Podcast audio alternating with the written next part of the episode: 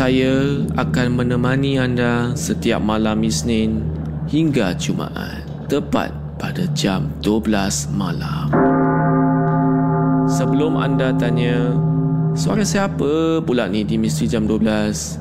Biarlah saya memperkenalkan diri saya ini. Nama saya Hafiz Aziz dan saya dari UXM UXM adalah YouTuber di Singapura yang membuat konten-konten seram di YouTube. Dan kali ini saya teruja sangat untuk kongsikan kisah-kisah dan pengalaman seram kepada pendengar Misteri Jam 12 Gerun Malam. Sebelum saya bermula, saya ingin ingatkan kepada anda semua, jangan mudah percaya atau terbawa-bawa dengan kisah yang saya akan ketengahkan nanti. Dan ambillah kisah-kisah ini sebagai satu hiburan sahaja. Pada malam ini, kami ada Fina yang akan kongsikan kisahnya yang menyeramkan. Seram atau tidak, kita tak tahu lagi. Jadi, dengarkanlah kisah daripada Fina. Salam semua, nama saya Fina. Saya ni orang Malaysia. Tapi saya memang peminat besar Misteri Jam 12. Jadi pada malam ini saya memang nak kongsikan pengalaman saya yang bagi saya seram sangat. Pengalaman saya semasa saya intern di sebuah ladang haiwan ternakan. Sebenarnya, banyak kisah seram yang berlaku di sana. Tapi yang saya nak ceritakan ni Memang saya tak akan lupakan. Tempat saya intern tu Memang daerah dalam hutan Dan agak hujung sikit. Kalau kat ladang tu Memang susah sikit line coverage ni. Kira handphone Susah dapat signal. Kalau ada pun Kena pandai cari tempat. Kalau tak Memang jangan harapkan kita dapat line Tempat ni juga ada sediakan tempat tinggal untuk pekerja dan pelajar intern macam kami semua. Masa awal-awal kami intern di sana, ada beberapa pelajar lain yang intern mereka tu dah nak tamat. Ada juga orang ceritakan pernah kena kacau. Jadi perangai kena jaga, mulut tak boleh cakap sembarangan. Sebab kita kan dalam hutan, memang kena jaga adab kita ni memang tak nampak makhluk-makhluk lain yang ada di situ. Oh, dan di tempat tu juga selalu ada masalah air. Sekejap ada, sekejap tak ada. Dari kisah tak ada air ni lah, saya kena ganggu. Di sana, saya tinggal bersama tiga orang kosmet saya di rumah yang telah disediakan. Saya bagi nama dia orang ya, bukan nama sebenar tapi kawan saya namanya Siti, Asma dan Damia. Rumah tu ada dua bilik, satu tandas. Rumahnya memang kecil lah tapi okey lah bagi saya. Dah percuma kan? Untuk dipendekkan cerita, satu petang ni kami empat orang pulang ke rumah selepas habis kerja di ladang. Saya rasa tak sihat pada hari itu dan saya pun baliklah bila saya balik tu, saya tertidur di bilik saya. Roommate saya yang nama Damia, dia keluar makan dengan boyfriend dia. Jadi di rumah tu ada saya, Siti dan Asma. Hari tu pula hari kedua tak ada air. Air yang kami tada pun cukup untuk malam ni dan untuk esok sahaja. Maksudnya esok kami kena angkat air lagi dari ladang. Sedang saya tidur tu Waktu tu saya ingat dalam pukul 8.30 malam macam tu Saya terdengar bunyi seperti orang sedang cuci baju. Ah, ha, kat situ tak ada washing machine. Jadi kami basuh manual Guna tangan sahaja. Dari bunyi memberus baju tu Semua orang dah tahu memang Damia seorang Yang suka cuci kain macam gitu. Saya fikir Yelah mungkin dah ada air lah kot Lepas Damia siap cuci baju, boleh juga aku bangun untuk mandi. Dalam hati saya berkata, selepas tu saya sambung tidur semula sebab pening sangat pada waktu tu. Tak lama selepas itu, para pendengar semua, itulah bahagian pertama dari kisah Fina. Apa yang akan berlaku selepas itu, saya pun tak tahu lagi akan saya sambung kisah daripada Fina. Akan saya sambung kisah Fina sebentar lagi di Misteri Jam 12 Gerun Malam.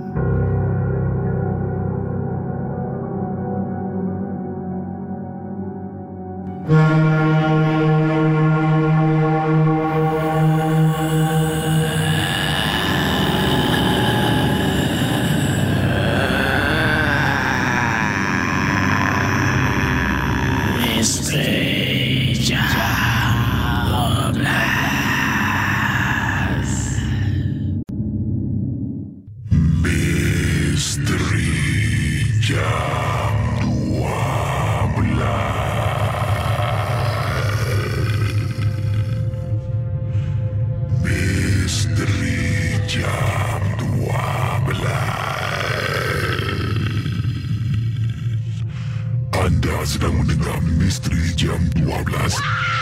Hantarkan kisah-kisah anda menerusi alamat email mj12 at mediacorp.com.sg atau menerusi WhatsApp Ria 97868464. Jangan takut. Lawan.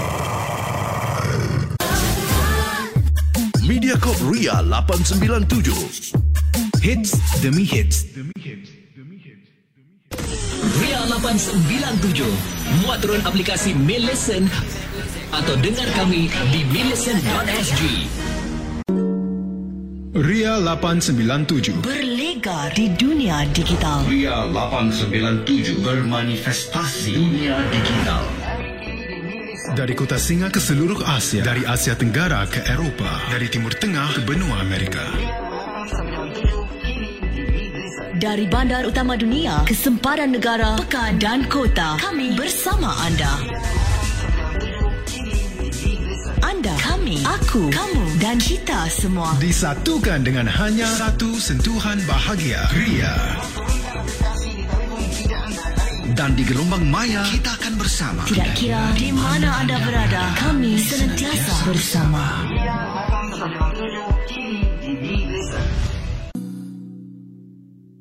Kami, kamu, anda, kita. Satu rasa. Ria. All that you got, come on baby, let's rock.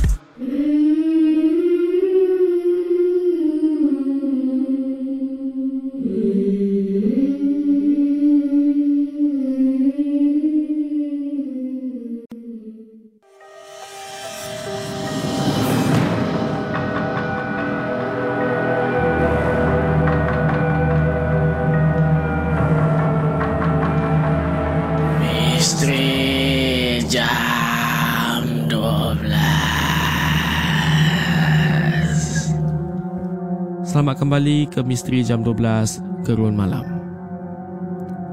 Di bahagian yang pertama tadi, Fina ada kongsikan pengalamannya sewaktu intern di sebuah ladang bersama tiga orang lagi kawannya. Pada hari itu, Fina tertidur di dalam bilik dan roommate-nya nama Damia keluar makan malam. Jadi tinggal Siti dan Asma yang sedang berehat di biliknya. Fina ni tiba-tiba terbangun kerana dia terdengar bunyi seperti ada orang sedang cuci kain. Dan bunyi daripada cuci kain tu bunyinya seperti Damia. Tapi betul ke itu Damia? Ah, inilah kita nak tahu ni. Jadi mari kita sambung kisah daripada Fina. Tak lama selepas saya tidur tu, saya terbangun lagi sebab dengan bunyi orang masuk bilik. Bilik saya waktu tu pasang lampu tidur yang malap sahaja. Tapi di ruang tamu, ada je lampu yang dipasang. Kiranya tak adalah gelap sangat di bilik tu. Tak lama selepas itu, saya dengar macam orang yang masuk. dan dia berjalan ke arah saya. Para pendengar semua, tiba-tiba orang tu berbisik di telinga saya. Katanya, tidur lagi ke tu? Sambil dia ketawa sedikit. Waktu tu saya tidur mengiring ke arah pintu masuk. Mula-mula saya diam sebab saya ni tak larat nak jawab. Kemudian saya buka mata sedikit dan dari sama lampu bilik dan lampu di ruang tamu. Saya nampak dari belakang dan cara orang tu berjalan. Memang seperti Damia. Tiba-tiba sahaja, benda tu toleh ke belakang dan memandang saya dengan pandangan yang tajam. Eh, bila saya ingat balik ni, memang seram rasa saya. Benda tu keluar bersahaja dan tiba-tiba Pintu bilik saya ni tertutup dengan sendiri Dan dengan sangat-sangat kuat Saya cuba bangun dan keluar bilik Asma yang dari bilik depan pun Ada di pintu biliknya Dan muka dia nampak terkejut. Saya pun pergi kat bilik Asma. Kau okey tak ni? Tutup pintu kat kuat tadi kenapa? Asma tanya kepada saya. Saya pun jawablah. Eh itu bukan aku. Aku pun terbangun ni. Tadi dengar macam ada orang masuk bilik aku. Aku ingatkan Damia. Lepas tu dia tengok aku macam nak makan aku pula Dia keluar Lepas tu pintu aku macam Tertutup sendiri. Jawab saya kepada Asma. Muka Asma dah pelik dah. Macam tak percaya apa yang saya cakap. Eh tapi Damia baru whatsapp kat grup kita. Dia cakap dia balik lewat. Sebab ada aksiden kat jalan besar tu. Jam katanya. Lah Tadi aku dengar macam dia cuci kain kat tandas tu Jawab saya kepada Asma Asma pun terkejut Dan dia macam tak percaya kepada saya Sebab dia pun kata biar betul saya ni Memang tandas tu sebelah bilik Asma dan Asma tak dengar apa-apa pun. Saya pun mula risau lah. Takkan saya seorang je dengar. Saya tanya Siti. Memang dia pun tak dengar juga bunyi orang basuh baju.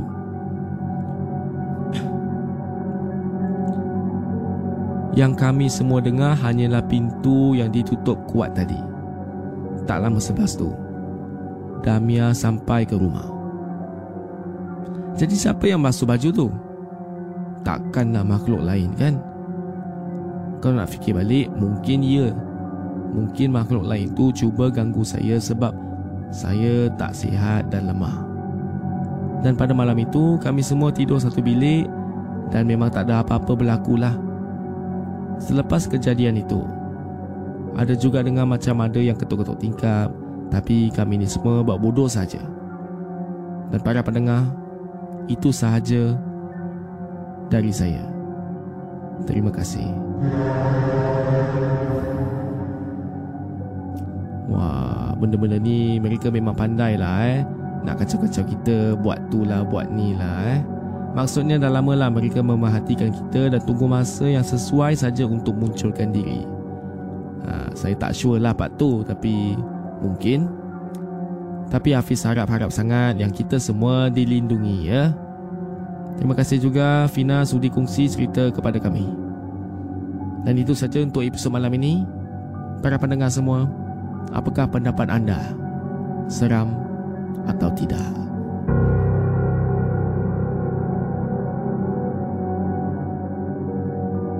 Ingin saya ingatkan lagi, jangan mudah percaya dengan kisah-kisah yang diketengahkan. Anggaplah kisah-kisah ini sebagai suatu hiburan sahaja.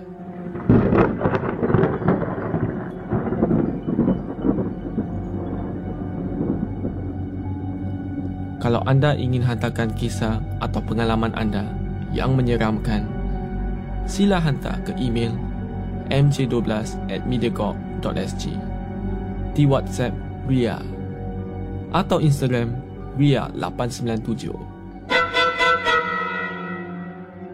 Selamat malam kepada semua pendengar. Saya Hafiz Aziz dan akan saya jumpa anda lagi di Misteri Jam 12 Gerun Misteri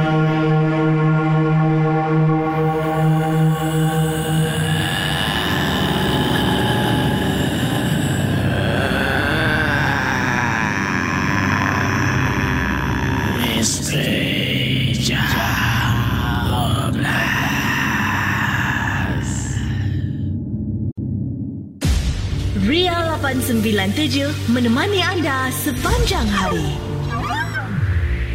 Muat turun aplikasi Mi Listen atau dengar kami di milisten.sg. Mediacorp Ria 897. Bahagia buat kita semua. Setiap masa. Satu stesen, segala hiburan yang anda mahukan. Mediacorp Ria 897.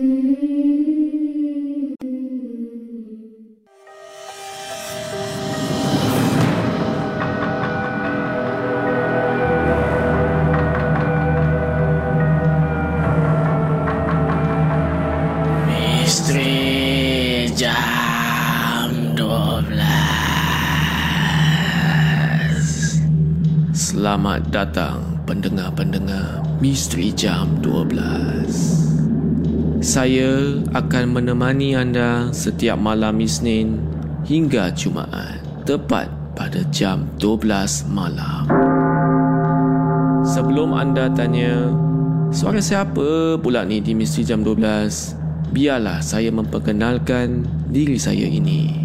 Nama saya Hafiz Aziz dan saya dari UXM. UXM adalah YouTuber di Singapura yang membuat konten-konten seram di YouTube. Dan kali ini saya teruja sangat untuk kongsikan kisah-kisah dan pengalaman seram kepada pendengar Misteri Jam 12 Gerun Malam. Sebelum saya bermula, saya ingin ingatkan kepada anda semua, jangan mudah percaya atau terbawa-bawa dengan kisah yang saya akan ketengahkan nanti. Dan ambillah kisah-kisah ini sebagai satu hiburan sahaja. Pada malam ini, kami ada Siti yang akan kongsikan kisahnya yang menyeramkan. Seram atau tidak kita tak tahu lagi. Jadi, dengarkanlah kisah daripada Siti. Hai semua, selamat malam dan salam sejahtera. Nama panggilan saya Siti. Dan saya ni dah berkahwin dah. Sebelum ni saya tinggal di sebuah banglo yang agak besar di bandar. Tapi kerana keadaan menguji kami, kami jatuh bankrupt. Jadi kami terpaksa berpindah ke tempat yang lebih rendah kos sara hidupnya. Kami mula berpindah ke flat kos rendah di kawasan yang agak lain bagi kami. Saya mula hidup di situ dengan suami dan anak-anak dengan cara yang lebih sederhana. Agak ambil masa juga untuk kami nak biasakan. Tapi semakin lama semakin okey. Namun begitu, bukan itu yang ingin saya kongsikan pada malam ini. Inilah padahnya bila kami dah nak pindah rumah kami, tidak cek dahulu latar belakang tentang rumah yang kami ingin tinggal. Kerana itulah kami mula diganggu dan banyak perkara seram berlaku. Antaranya, saya ingin kongsikan dengan anda di mana anak-anak saya pun mula takut. Satu hari ini, saya dan keluarga saya keluar untuk makan bersama. Ketika kami pulang, kami sudah berada dalam keadaan yang sangat penat. Dan bila kami pulang, alangkah terkejutnya. Pintu rumah kami ini seperti tidak berkunci. Memanglah kita pun jadi takut. Suami saya mula berjaga-jaga jika ada pencuri atau apa-apa.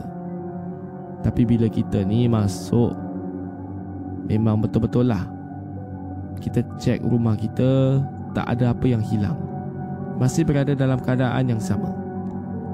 Saya dah cek semuanya, tapi semuanya okey. Memang bertambah pelik. Kita pun masuk ke rumah. Tapi di pintu rumah kami ni, baru saya perasan esoknya. Ada kain kuning yang diikat di daerah balkoni rumah.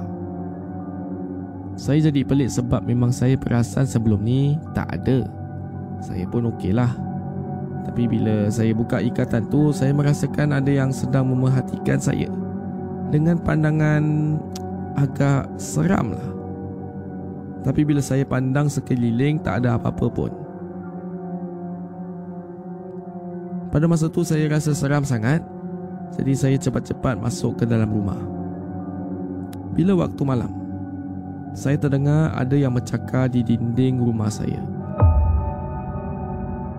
Sedangkan eh Sedangkan rumah kami ni berada di hujung koridor Dan di tingkat 12 Mana datang bunyi cakaran tu? Saya selalu terjaga kerana seperti diganggu Rasa selimut macam kena tarik. Ha, Saya tidur tapi seperti ada yang sedang berdiri di depan saya ni. Tapi kan Ada yang lebih teruk daripada itu semua. Baiklah para pendengar. Mungkin apa yang teruk sangat tu dia kena. Kalau anda nak tahu Anda jangan ke mana-mana ya. Saya akan sambung Kisah Siti tak lama lagi. Di Misteri Jam 12 gerun malam.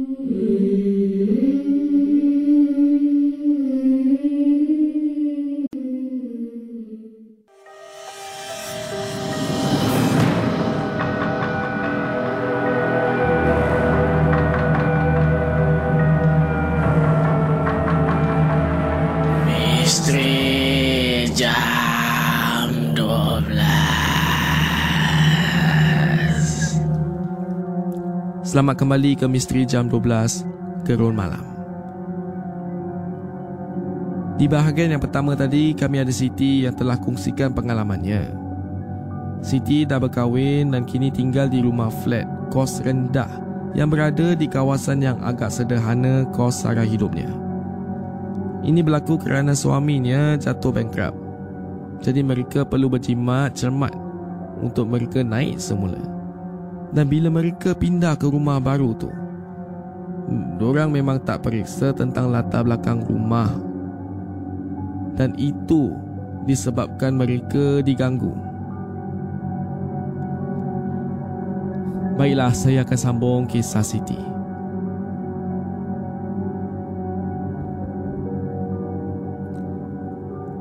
Memang keluarga saya ni mula diganggu dan paling teruk adalah yang saya akan ceritakan ni. Saya dah hampir dua minggu tidak dapat tidur dengan nyenyak kerana selalu terjaga dan diganggu oleh makhluk halus.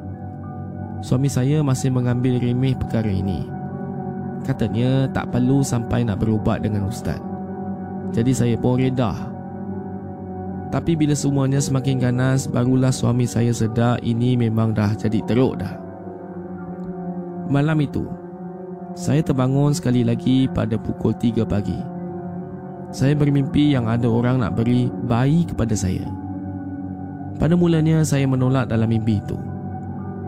Kemudian, lama semakin lama, dalam mimpi saya tu saya terima. Bila saya terima tu, bibi tersebut dia pusingkan wajahnya kepada saya dan saya nampak wajahnya.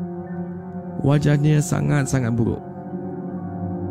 Terus saya terbangun apabila saya nampak mukanya. Dan bila saya dah tenang tu, saya pergi ke dapur untuk minum air. Tapi bila saya keluar dari bilik saya Saya rasa takut sangat Cepat-cepat saya ke dapur dan minum air Saya rasakan yang saya ni sedang Saya ni sedang ditenung Oleh sesuatu yang saya tak boleh nampak Saya dengan cepat kembali ke bilik. Dan bila saya nak sampai ke bilik Saya berpandang-pandang jugalah keliling rumah. Dan kali ini Saya nampak Ada seorang perempuan berbaju putih.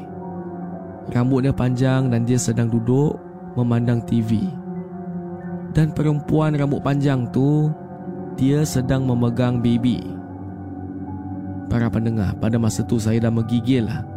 Saya sangat-sangat takut. Saya cuba nak panggil suami saya. Tiba-tiba Perempuan yang sedang duduk tu Dia bangun. Jantung saya semakin laju. Berdegup dengan kencang. Saya rasa takut Saya rasa cemas Saya berpeluh-peluh pun. Saya nak bergerak Tapi kaki saya ni macam jam gitu.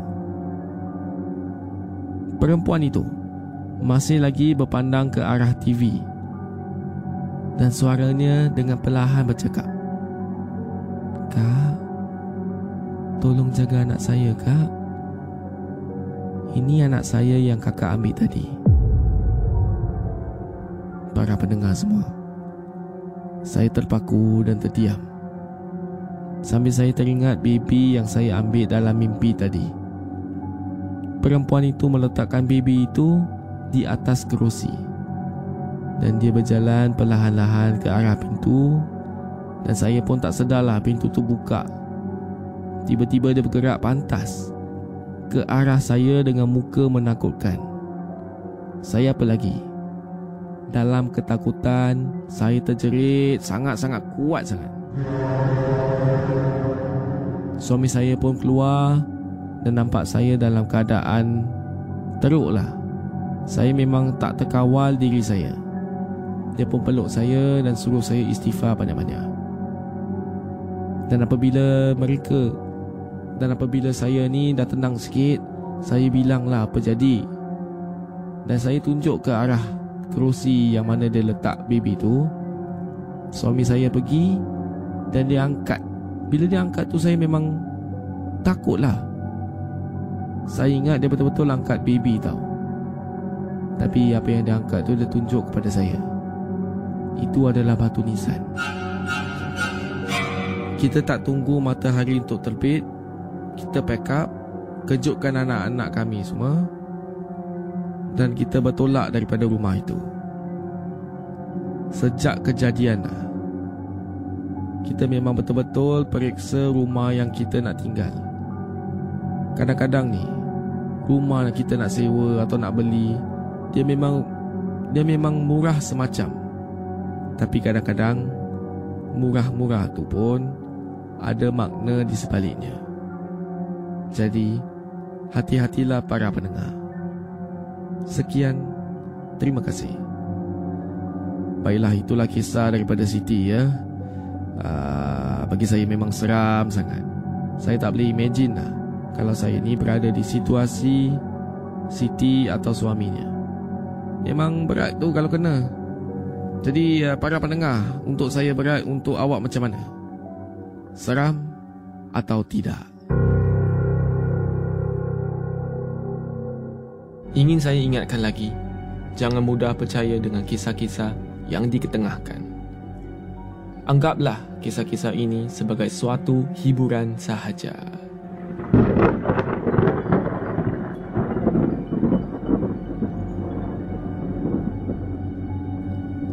Kalau anda ingin hantarkan kisah atau pengalaman anda yang menyeramkan, sila hantar ke email mj12 at mediacorp.sg di WhatsApp Ria atau Instagram Ria897.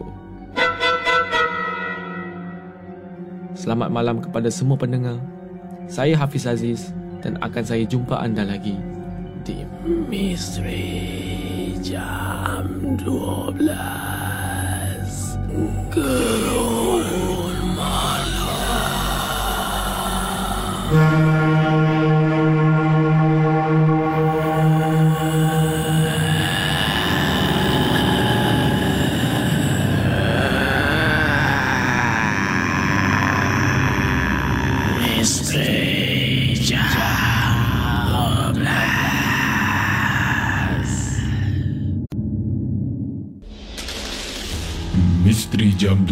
12 Gerun Malam hantarkan kisah-kisah misteri anda menerusi alamat email mj12 at mediacorp.com.sg di WhatsApp Ria 97868464 rancangan 1 jam setiap Isnin hingga Jumaat. Misteri Jam 12 Ria 897 Ria, Ria, Ria 897 Muat turun aplikasi Mi Listen atau dengar kami di millicent.sg